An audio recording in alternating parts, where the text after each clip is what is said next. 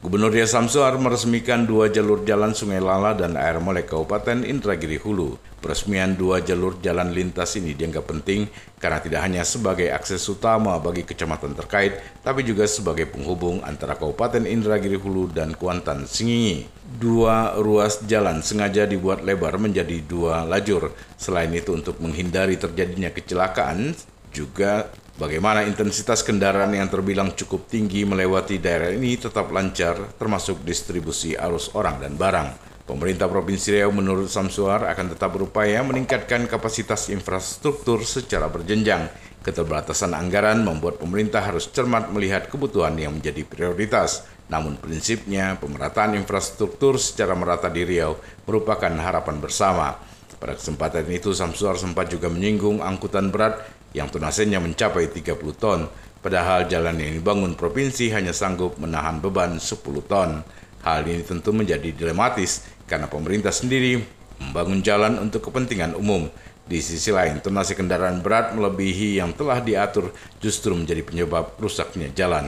Dengan Pak Ketua uh, melakukan peresmian jalan-jalan yang berada di Ibu, ada dua jalur ya.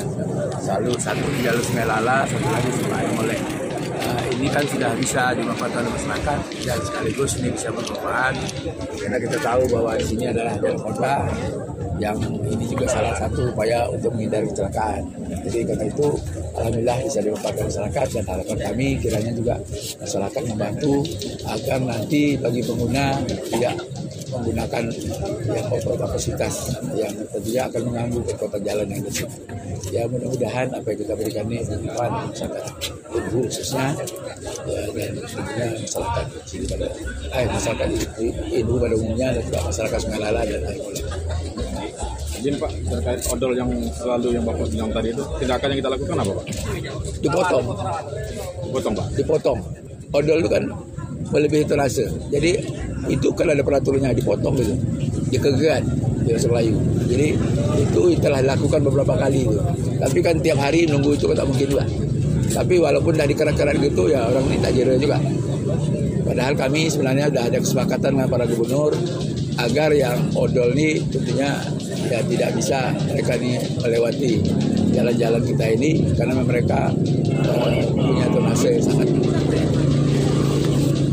jadi untuk regulasi perusahaan batubara itu membuat jalan sendiri seperti apa? Ya sekarang ini sudah ada yang buat jalan sendiri.